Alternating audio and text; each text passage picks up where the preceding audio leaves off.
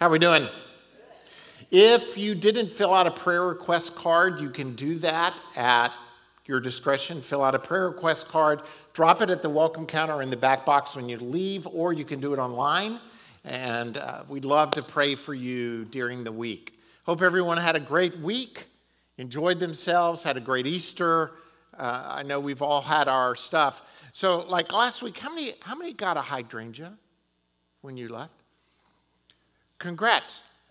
Um, you know, traditionally we get Easter lilies at Easter and poinsettias at Christmas, and then um, um, I give them away. And so last week we had hydrangeas, and they were beautiful, and so I gave them away. And right after the service, my wife comes in, and I see this like look on her face, like, but it wasn't just a general look; it was a look at me, like this kind of look.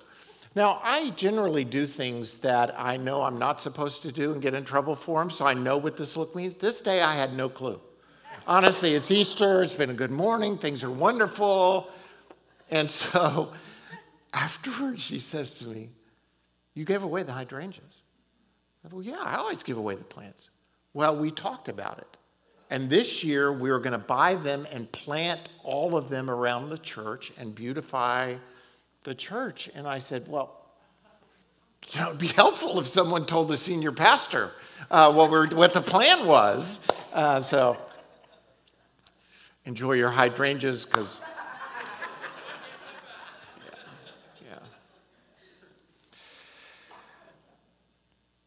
Somewhere in the fall of 2016, uh, an, an online news organization called BuzzFeed started noticing that there were hundreds, literally, 140 to 150 articles of made up news stories that were suddenly coming across Facebook. And they were obviously made up, but they were becoming very popular and very well read. So BuzzFeed did a report uh, about where these stories are coming from, who's generating these stories. And what they discovered was that about 140 stories had generated out of a small village in Macedonia called Veles, Macedonia, a city of about 45,000. And this group of older teenagers had found that if they made up these stories and put them on Facebook, they could monetize them, people would share them, and then they would start making money. They also learned that the more outrageous the story, uh, the, the better. And they also found just a breeding ground of easy false stories for English speaking people around the world to read that either had something to do with Donald Trump or Hillary Clinton. So you remember it was the 2016 election, and they're making cash off making up stories. So BuzzFeed um, they coined the term, and it probably had been around, but they're the first who really have published the term called fake news in their article. Well, in January or February 2017, uh, then President Donald Trump was asked a question by a CNN news reporter, which he quickly labeled as fake news. And from that moment on, he also used it in some tweets that came up and from that moment on, just think about it, it's really only been four years. If you think about January or February of 2017 to where we are today, the term fake news has become a part of our vernacular. It's in our vocabulary. We, we say it, we know it, we think about it, uh, we, we, we've seen it. Honestly, fake news is not all that new. Isn't it funny that new is not new, fake news? Just hang with me. Um, in the Garden of Eden, did not fake news just kind of trap us all? When the serpent said, Did God really say? And almost immediately, Eve responds, Oh, God, well, here's what God said. And if you read what she says that God said, you'll notice that it's mostly true, but also off. And honestly, some of the best fake news is close enough to the truth where it hits a point, but then it is slightly off.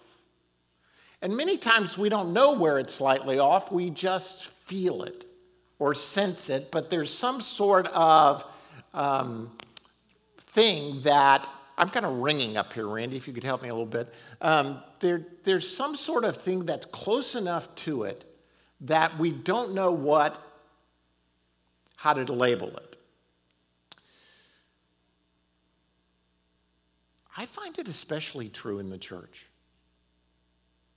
that we have these things that are close to the truth, but there's a sense of error in them that then colors everything and changes everything.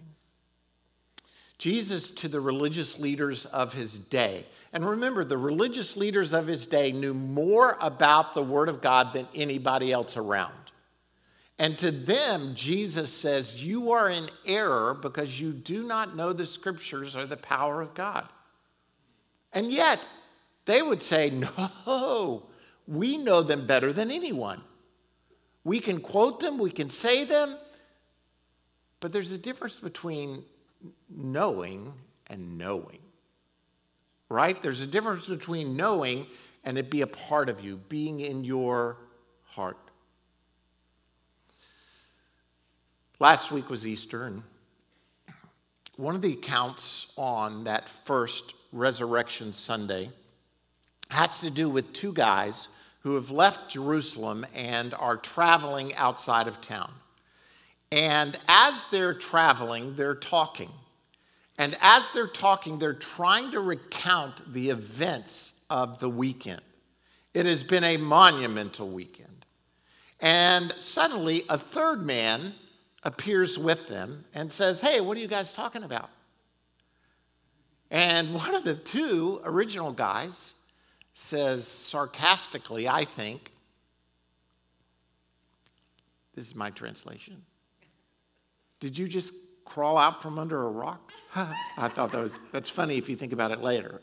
But did you just, um, where have you been? Have you not just been in Jerusalem and heard everything that happened? He says, well, Tell me about it. Picking up in the book of Luke, he says, About Jesus of Nazareth, they replied. He was a prophet, powerful in word and deed before God and all the people.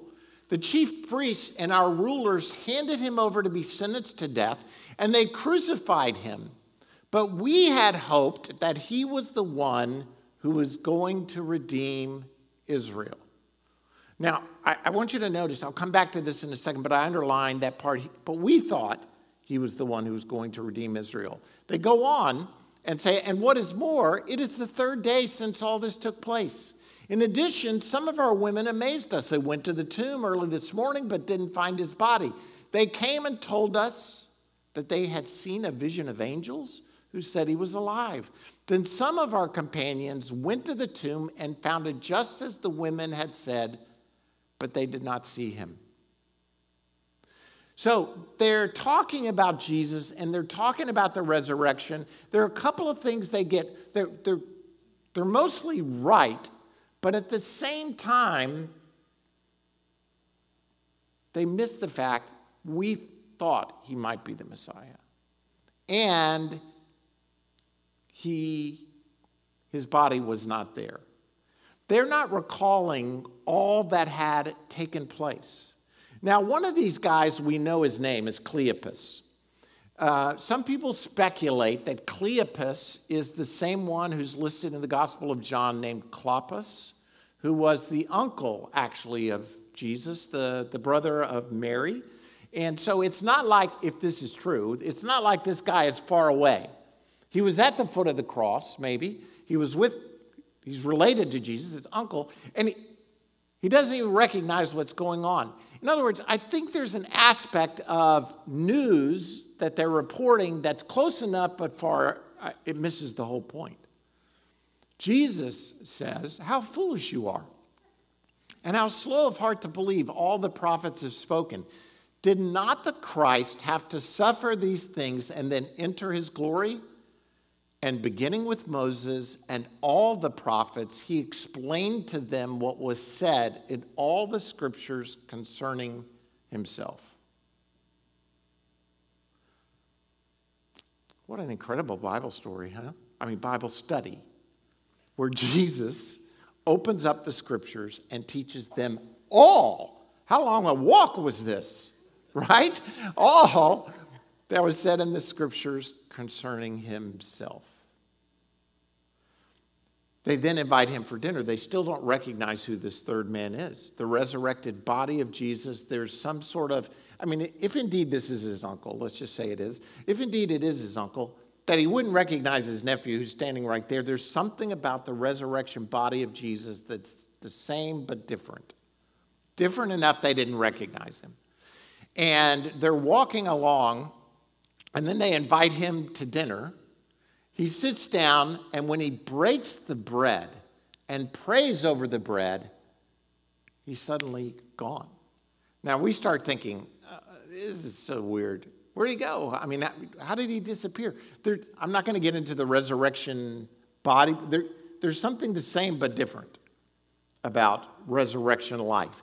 But then they recognize this was Jesus. This was him. This was the resurrected Christ. And they even say, Were not our hearts burning within us when he talked with us on the road and opened the scriptures to us? Later, that same evening, really, almost immediately. Now, they're about seven miles, evidently, from Jerusalem. Emmaus, they're on the road to Emmaus. They're some miles away. And They've just had dinner, so it's close to evening time. That same evening, he appears in the upper room with the disciples and says to them, This is what I told you while I was still with you. Everything must be fulfilled that is written about me in the law of Moses, the prophets, and the Psalms. Then he opened their minds so they could understand the scriptures. Here's my point through going through all of this. We are a church that embraces fully the Word of God and the Spirit of God. And it's not a 50 50 proposition. It's not like, oh, we're going to take 50% of understanding the Word of God and 50% of the Holy Spirit and we get 100. No, it's, it's we have to fully embrace these two mighty streams of God, the Word and the Spirit, so we walk in life. We avoid error. As I've said many times in the past, one without the other. Do you remember that story I tell all the time about my friend Don Master preaching this sermon that he always preached? He, he would say, The Word of God without the Spirit of God, and you dry up. The Spirit of God without the Word of God, and you blow up. But the Word of God and the Spirit of God combined together, you grow up. And we want to be a people who fully embrace the Word of God and the Spirit of God so that we walk in fullness life together. Unfortunately, over years and even currently, the church seems to me at various points to have adopted some ways of thinking. Even though we may know the scripture well, without the Spirit of God, it doesn't really we're not understanding the life that is there. We need the Spirit of God to open up our minds so that we understand the Scripture. And I think what I'm trying to say in this introduction, and this is just the introduction, so just hallelujah, um, is this study of the Word of God is awesome. We, we, we embrace it. But without the Spirit of God, to open up our minds to the understanding of the scripture, we can end up like the Pharisees or Sadducees who know the scripture but don't know it. At the same time, if we don't understand the word of God, then quickly the enemy can come in and sow seeds of misunderstanding where we would not be able to say, This is not God's word. So today, and in the weeks ahead, I thought it'd be fun for us. You may not think it's as fun as I do.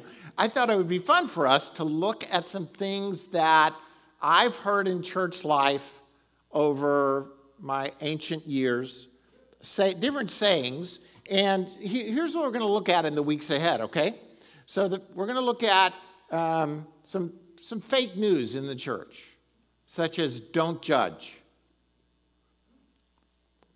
That's not today, so don't get excited about. God helps those who help themselves. Obedience results in prosperity. God won't give you more than you can handle. And today, you're like, wait, wait, wait a minute. Just hang on. We'll get to each one each week. All right? So you're going to um, come back and have fun, assuming that I make it through today. Uh, and the one I want to do today is this all suffering comes from sin. Some people believe that the reason we suffer is a result of sin. I was having uh, dinner with Brad and Michelle the other night. Michelle gave me permission to use this story that when she was a little girl, and if she stepped out from around a car and stepped into a mud puddle or into a thing of water, her dad would say to her, What did you do to make this happen? Do you understand? What did you do? Well, I just, you know, you just stepped out into a puddle. That's what I did. But the idea behind it is you must have done something wrong in order for this to occur in your life. Many of us have been in some way inundated with this teaching that the suffering I'm undergoing is a result of something that I did wrong. And is that not a place of guilt and shame and destructive to our overall, our overall thinking. Now, by the way, this is called retributive just, uh, suffering. It's justice that is a retribution for something that we've done. And this is not a new idea. It's as old, really, as the scriptures themselves. Many people believe that Job was the first book of the Bible actually written down, whether or not it was one of the early ones. So, Job has been around for a long time. And Job is a book where he is undergoing suffering, and he has these three friends who drop by to say, Job, what did you do wrong? Because if you didn't do something wrong, you wouldn't have been undergoing this suffering. But you're undergoing this suffering because you did something wrong. And the entire book of Job is really a discussion about this idea of retribution that suffering suffering that comes through retribution. Now, let me say this there's enough truth in this statement that we then struggle with it. Because all suffering doesn't come from sin, but really all suffering comes from sin. You're like, wait a minute. Romans says this Therefore, just as sin entered the world through one man, and death through sin, and in this way death came to all men because all sinned. So, in a sense, yes, all suffering comes from sin. And I'm talking about the macro, the big in general. Romans even says, all of creation groans for the redemption of mankind. In other words, everything is falling, all suffering, even plants, animals, everything in the world is suffering because of sin. So, yes, all suffering comes from sin, but not all specific suffering comes from your specific sin. Here's one of these challenges that I thought about stealing uh, all of uh, Gabriel's sermon from next week about prosperity, but I'm going to try and leave him a couple of things to say. But good news, I get to go first, so he has to come. He has to just uh, go behind whatever I said. So Jesus said this: "I have told you these things. What things? He's told him about power of the Spirit. He's told him about prayer. He's told him about himself. He's told him about many things that are going to take place. And he says, "I've told you these things so that in so that in me you may have peace. In this world." you're going to have what? Trouble, suffering, trials. Well, that's quite the promise, ain't it? You know, it's not one we generally hang on to. You know what Jesus promised me? Trouble. How do I know if I'm walking with God?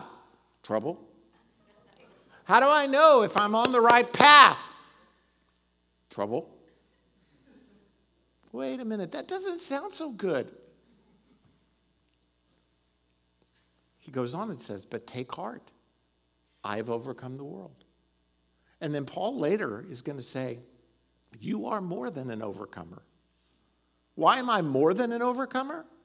Because Jesus already overcame. He overcame. I'm more than an overcomer. But that doesn't mean I won't have troubles or trials or suffering. As a matter of fact, the promise of Jesus is, I will. As if that's not enough, James comes back and says, Consider it pure joy, my brothers, whenever you face trials, troubles, sufferings of many kinds. When was the last time you sat down and said, Praise God, I'm suffering? I praise God for this trial. Praise God for this trouble. This is the joy of the Lord. The joy of the Lord is my trouble. The joy. You know, we don't sing that song, right? We don't go that way. Why? Because inherently something within us is still screaming at us if I'm suffering, I must have sinned. We don't say it out loud, but something, our first look at suffering is not many different aspects of it, but rather the aspect of sin. And by the way, some of your sin could actually lead to suffering. I mean, there is consequence of sin. So this this idea of suffering. matter of fact, I was I didn't have time to do this, but I was I listed like six or seven different types of suffering I found, various kinds, and we'll come to a couple of them, couple of them at the end. But I want to talk to you about suffering this morning. Uh, this is not the message we generally get uh, at, at times in the church, but how many of you are undergoing trials? How many of you are undergoing troubles? How many of you are, you would say, I'm, I'm in a period of suffering? You don't have to raise your hand. More in this room than not are undergoing some trial or trouble or tribulation, some issue in their life. Let me share this with you. Let me give you some observations about suffering. Just some ideas from the Bible and from my own uh, understanding. First, suffering is everywhere.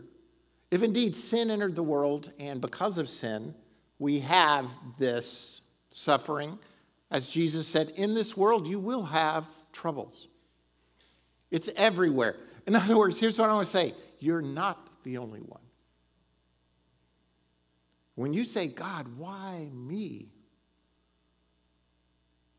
It kind of is a self centered suffering question because we all undergo suffering, it's everywhere. You may say, Oh, Pastor Bard, you don't undergo suffering. You know, you really don't know me that well, if that's what you would say. I have my own trials, my own troubles, my own sufferings. I try to be transparent with you about a lot of them, but Honestly, I don't tell you everything. What? You don't tell me everything? No, not really. Sorry. Malcolm Forbes once said if you have a job without aggravations, you don't have a job. If you're looking for the perfect job or you don't have any troubles or tr- that's the way it is with life. If you think you have a life without problems, you got no life. You're not alive. Because in this world you will have troubles. Troubles are everywhere. The next point is this observation suffering doesn't just disappear, hiding from it won't make it go away. Sometimes time does heal, but sometimes facing the trial, going through it, as we say, there's no way around it, there's no way to avoid it, but going through it to the other side is what we're going to see in the future. John Foster Dulles said the measure of success is not whether you have a tough problem to deal with, but whether it's the same problem you had last year. Thanks. Actually, John Foster Dulles said it. I'm just stealing. But the issue is sometimes if we don't head into the problem and face it, it's just gonna, it's gonna be there for us. We need to take care of it. I love that commercial. There's this commercial, and I was to try and find it and ran out of time, but there's this commercial about where they're trying to get people to sign up for the military, and they show these guys like dropping out of planes and heading into the storm rather than running away from the storm. And something about that picture always, that commercial, it really stirs me to say, we're not of those who shrink back. We are those who press forward. And we do that even in the face of suffering. It doesn't just disappear. Also, we tend to lose perspective of suffering when it's our own. You know, it's the whole idea of major surgery versus minor surgery. You've heard this before, probably. Minor surgery is surgery that's done on someone else, major surgery is anything done on me. That's the way we are. We think my suffering is really bad. Oh, this is horrid. This is terrible. Socrates once said if all of our misfortunes were laid in one common heap, where everyone must take an equal portion, most people would be contented to take their own and depart. In other words, he's saying, I think you can read it, he's saying, when it's all laid out, we say, uh, maybe I don't have it so bad. I'll just take my own little bit. But we lose perspective of our own suffering. And uh, just one last observation about suffering. Our perspective on suffering, not the suffering itself, determines our success or failure. In other words, you're going to have suffering. And it, it, it's not whether you do or not, you will it's your perspective on it that's going to help determine the course of your, your path. So, why suffering? Why this idea of what is the outcome of suffering? What does suffering produce in our lives? Why do we have to go through this kind of suffering?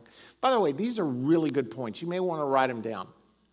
Because if you're not undergoing suffering today, just wait till tomorrow or wait till Tuesday or Wednesday. Some point you're going to, and you're like, this, is, this will help you.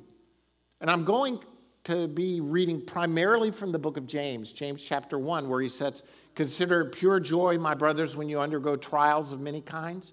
And then he's going to go through that. So this is really James 1 1 through 12 that I'm going to read from you and give you some observations about suffering. You're like, it's already 11 o'clock. He's just getting to the sermon.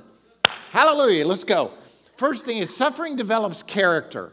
Suffering develops character. He says in James 1, verses 2 through 4 Dear brothers and sisters, whenever trouble comes your way, let it be an opportunity for joy. For when your faith is tested, your endurance has a chance to grow, so let it grow. And when your endurance is fully developed, you will be strong in character and ready for anything. Consider it pure joy, my brothers, when you undergo trials of trouble, suffering of many kind. Why?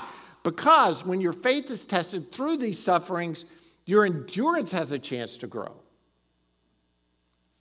I won't, I won't talk about running, but let's just say we did. If you're going to be a runner and learn to run, to become, to endure, the only way to do it is to actually run. The only way to get better at it and to build endurance is through the pain of actually running. And, and I've gotten to the place, uh, I'm kind of struggling these days as I get older, and, but I love running now. But I guarantee you, when you first go out and start running, you're not going to love it. If you don't take it easy and kind of build into it, as a matter of fact, you'll quit because it's so painful to start it up. And you don't start off by just going out, I'm going to go run five miles today. Good luck with that. Now, there are some people in here who are genetically predisposed who could go out and run a couple of miles without being in any kind of practice. But 99% of us, 99.9% of us, no. You're going to have to work up to it. It's the same thing. God is working on our character. God is building character within us. How does God build character within us? According to James, and if you don't like James, let's read Paul. Paul says, And we rejoice in the hope of the glory of God. Not only so, but we also rejoice in our sufferings. Why? Because we know that suffering produces perseverance, perseverance, character, and character, hope. I've talked about this spiral of hope many times. We start off at a position of hope. What do we get? In this world, you will have trouble. Suffering. What is suffering? Going through suffering produces perseverance. Perseverance produces character, and character produces even more hope. We go, you're going to keep going through this spiral, and I hate, I'm not going to say cycle or, because you don't end up at the same place. If you go through it, I think you end up at a, even more hope. Your faith grows within you, and you develop more and more character. Here, here's one of the things I, I really I've, I've tried to instill this in my children, and I've tried to preach this to us over the many years, and it's that God is concerned about your character. We think it's not just about getting you saved, so to speak. Your sins are forgiven. Jesus is your Lord. That's great news. And guess what? You're going to heaven. More great news. But in between, God is concerned about developing your character. Why else would we go through this spiral over and over again? Paul Billheimer, one of my favorite books called Destined for the Throne, said God is willing to be misunderstood in the universe he has made in order to achieve his purpose of character development. He's willing for us to not understand who he is. And he says, when, when we're ready for the throne, God will have a throne ready for us. Uh, it, it, it's an idea of not works, but rather it's, an, it, it's a truth about how much God loves you and wants to develop your character.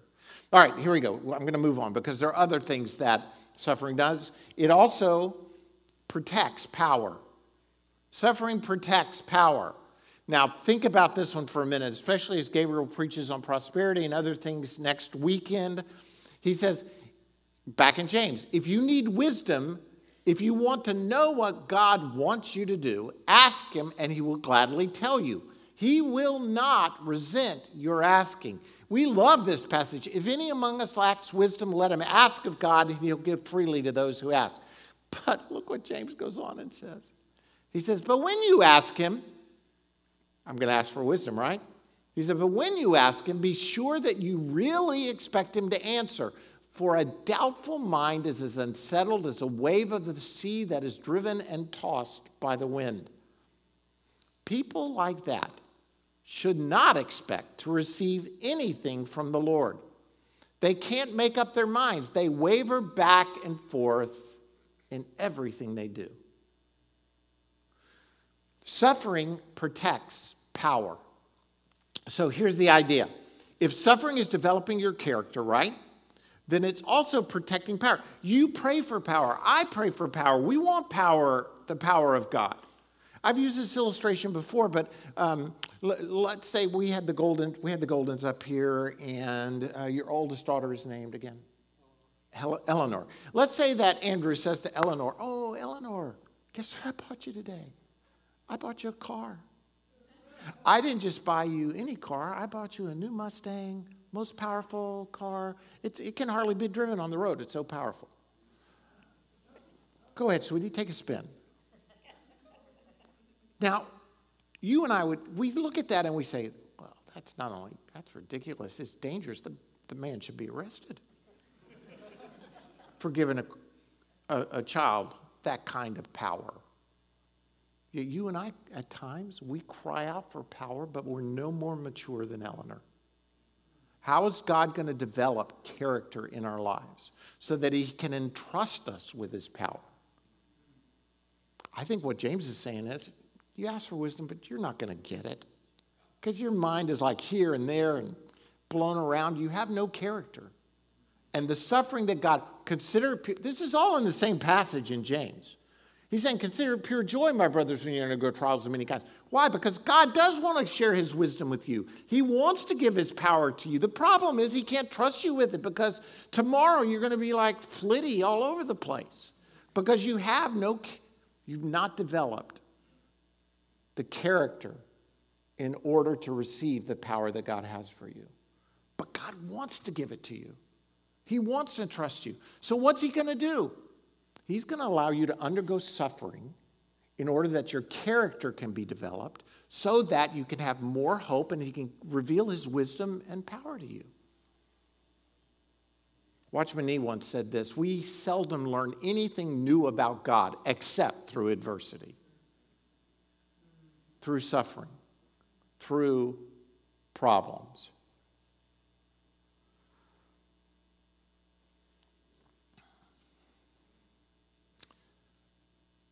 I'm, I'm reading through the Old Testament right now again, and I'm on Saul, David, that whole deal. Saul, and by the way, I think the Bible is full of examples of this. People who get power before their character is ready to handle it. Saul is one of those. He looked good, mighty warrior, but he had some deep problems. And as a result, he couldn't handle the power that God gave him. David gets anointed king. He goes through anywhere from seven to 14 years of God's suffering school in order to develop his character enough that God could entrust him with power. And David said, Before I was afflicted, I went astray, but now I obey your word. It was good for me to be afflicted so that I might learn your decrees. I mean, how many times do we say, Oh, it was good for me? You know, nobody in the middle of it generally says, Oh, this is good. This is good what God's doing in my life. I'm loving the suffering thing. Only afterwards can we many times get perspective. If you want to read a whole story about premature promotion and what happens when someone gets power without character, go read The Prodigal Son. I mean, Jesus tells a whole story about a, a kid who comes, and, give me my inheritance now. Give me, give me, give me. Like a two year old, three year old. I want it now. This father says, okay, here it is. And what does he do? He doesn't have the character. He hasn't seen Dave Ramsey's course. He doesn't know what financial freedom looks like. He has no emergency fund. He has no, you know, he has none of that. He just goes out, whoa, I've got the money. I'm going to go eat, drink, and be merry. Why? Because I think what happens in our lives many times is maturity comes through suffering. Suffering develops character, suffering protects power, and I believe also that suffering will purify us. It purifies the church, it purifies the followers of Jesus Christ. Blessed is the man. This is verse 12 of James 1. Again, I'm going through, I skipped a verse here and there, but you can read it all. Blessed is the man who perseveres under trial, because when he has stood the test, he will receive the crown of life that God has promised to those who love him. You might be saying, well, what does this have to be, do purifying the church? Again, going back to Billheimer's uh, destined for the throne idea, God is in the process of purifying the church. Blessed is the man. How do we persevere? We persevere under trial and suffering. Why? Because when we've stood the test, we've understood it, there's a purity that comes from it that God is promising to receive a crown of life. So now here's the difficulty. I know if you're going to fall in the ditch on the other side and say, okay, what Pastor Bart is suddenly preaching is a works mentality. I got to do this, I got to do that. No, no, no, no. I'm not trying to say that. I'm saying, though, that at times suffering comes into our lives in order that our character can be developed, that power can be protected and then released in us, and purification can come because that's what God desires in our lives. Paul, well, Paul or whoever wrote Hebrews, I'm giving it to Paul, but um, whoever wrote Hebrews said this Once more I will shake not only the earth, but also the heavens. The words once more indicate the removing of what can be shaken, that is, created things, so that what cannot be shaken may remain. Therefore, since we are receiving a kingdom that cannot be shaken, let us be thankful and so worship God acceptably with reverence and awe, for our God is a consuming fire. Now, I know there's an aspect of eschatology with this passage, but I think there's also an aspect of todayness with this passage. That God is shaking in order that which cannot be shaken remains in my life. He's purifying my life. He's purifying your life. He's developing these things in us. Rejoice. Consider pure joy, my brothers, when you undergo trials of many kinds. We must go through many hardships to enter the kingdom of God.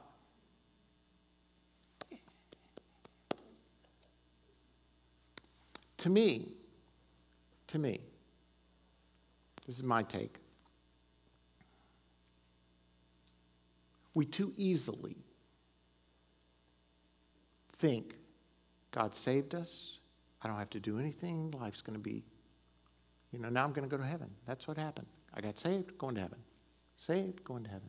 All of which is good news and all of which is true. But God's got so much more for you. He wants to entrust you with His power in this earth. He wants you to be His kingdom representative, His ambassador to the world around us. He wants to entrust you with His very wisdom. You have the mind of Christ. He wants to see it unleashed in your life and in your, your, your dealings with people. He, he wants to allow the spiritual gifts to flow through you to touch the world around you. But in order for Him to release some measure of power in your life, I think He wants to develop your character and purify you and, and use you in the days ahead. Suffering purifies us. Now, sometimes we get power and we're not ready for it, but God will, He'll adjust, He'll help us in those days ahead. James goes on and says, Whatever is good and perfect comes to us from God above, who created all heaven's lights. Unlike them, he never changes or casts shifting shadows. In his goodness, he chose to make us his own children by giving us his true word, and we, out of all creation, became his choice possession. That's who we are. God has given that to us.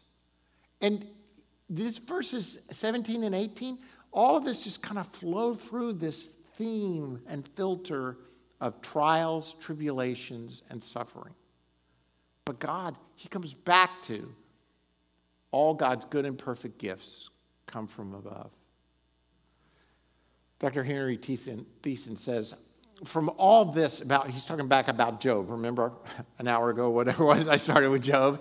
He says, from all this, we learned a lesson that affliction is intended by God to prepare us for greater prosperity. And I don't mean prosperity in the sense the world uses it, but for greater strength and power and privilege. We tend to say that our wisdom and strength have brought it to us.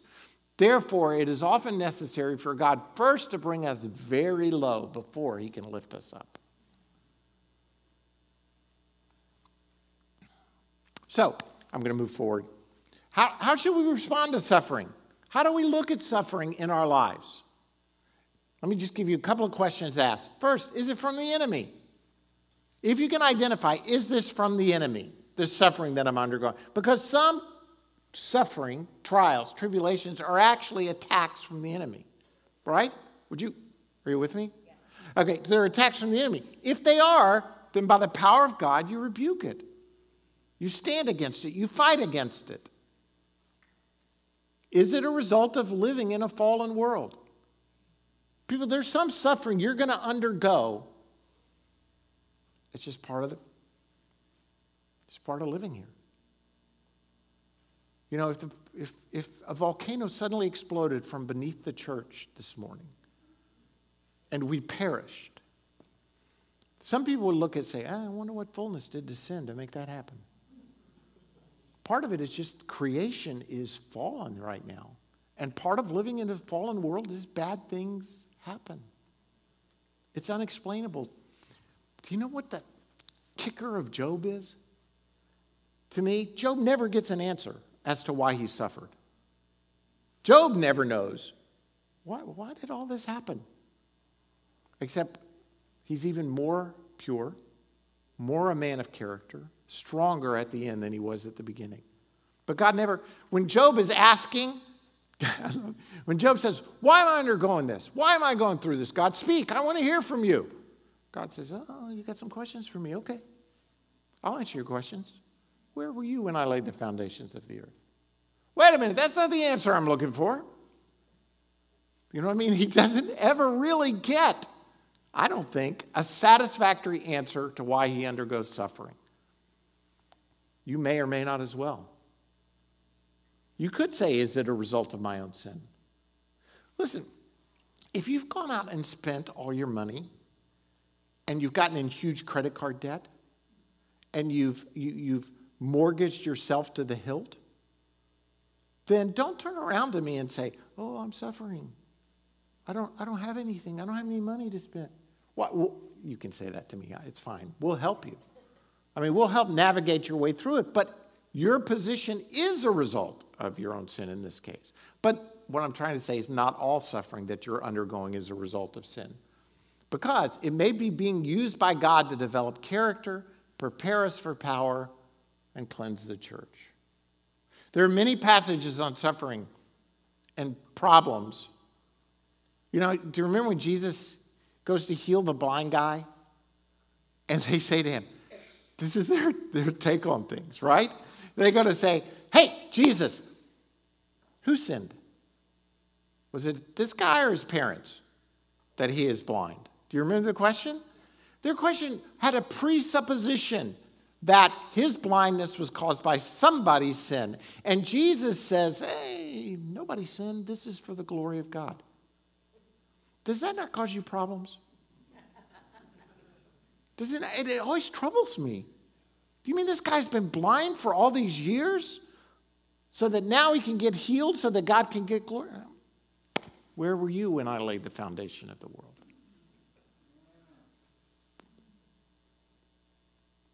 In our lives, it would be helpful, though, to know that there's suffering that's, and really all suffering, wherever it comes from, really, whatever the source, even though we may battle against it, even though maybe we repent of it, even though we recognize the state of the fallen world, it's still being used to develop my character, prepare me for power, and to cleanse the church.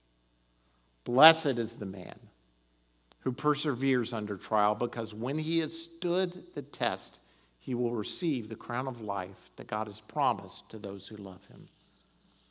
Lord, I pray right now that you would just de- develop within us your person, your purpose, your character. God, we thank you. Let, for those who are undergoing suffering right now, I pray, God, that you would move in their hearts, move in their lives. I, am tr- not trying to minimize suffering, but at the same time, Lord, may we be a people who recognize why this has occurred and what you're doing.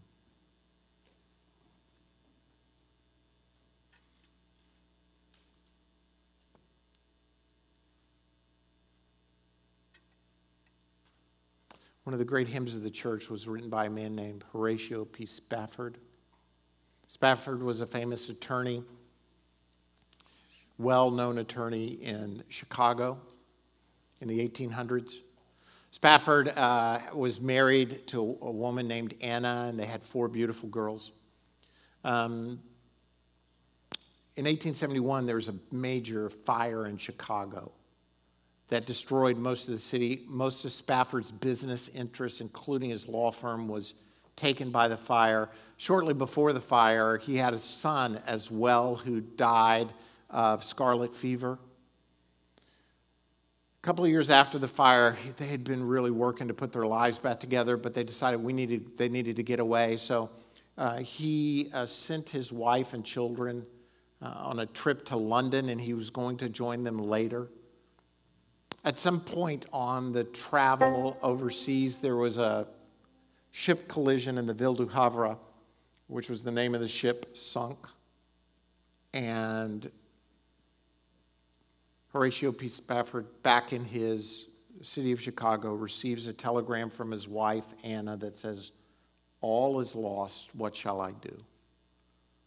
In the ship sinking, as you know the story, many of you, the four daughters all died. Anna, his wife, survived. Spafford, who's already lost a business, lost his son, lost his children, travels to meet his wife in London. On the way over, in the vicinity, it, the story goes many different ways, but in the vicinity where the ship sank, he went out and started praying. and went back to his cabin and penned the words of that famous hymn that we've all sung When peace like a river attendeth my way, when sorrows like sea billows roll. Whatever my lot, thou hast taught me to say, It is well. It's well with my soul. Now, many of us, we're never going to have those kind of sorrows. I mean, we've got our own troubles and our own suffering, but the measure that he underwent, some of you have. You've experienced incredible loss, incredible suffering. But what happens when we undergo suffering and we persevere through it, claiming it as well with our soul, God develops our character, and then hope springs up like the flowers that you see blooming all around us. The final verse of that song talks about the trump shall resound, and I'll bear it no more. Praise the Lord, praise the Lord, oh my soul. Because God is purifying you and preparing you for his throne, your throne, his throne, your ruling and reigning in his kingdom. So as we sing this hymn today, as we reflect, may this be a, a time where you, you say, whatever I'm undergoing, Whatever the circumstance, whatever the situation, here's where I stand. It is well with my soul. Stand and let's worship the Lord.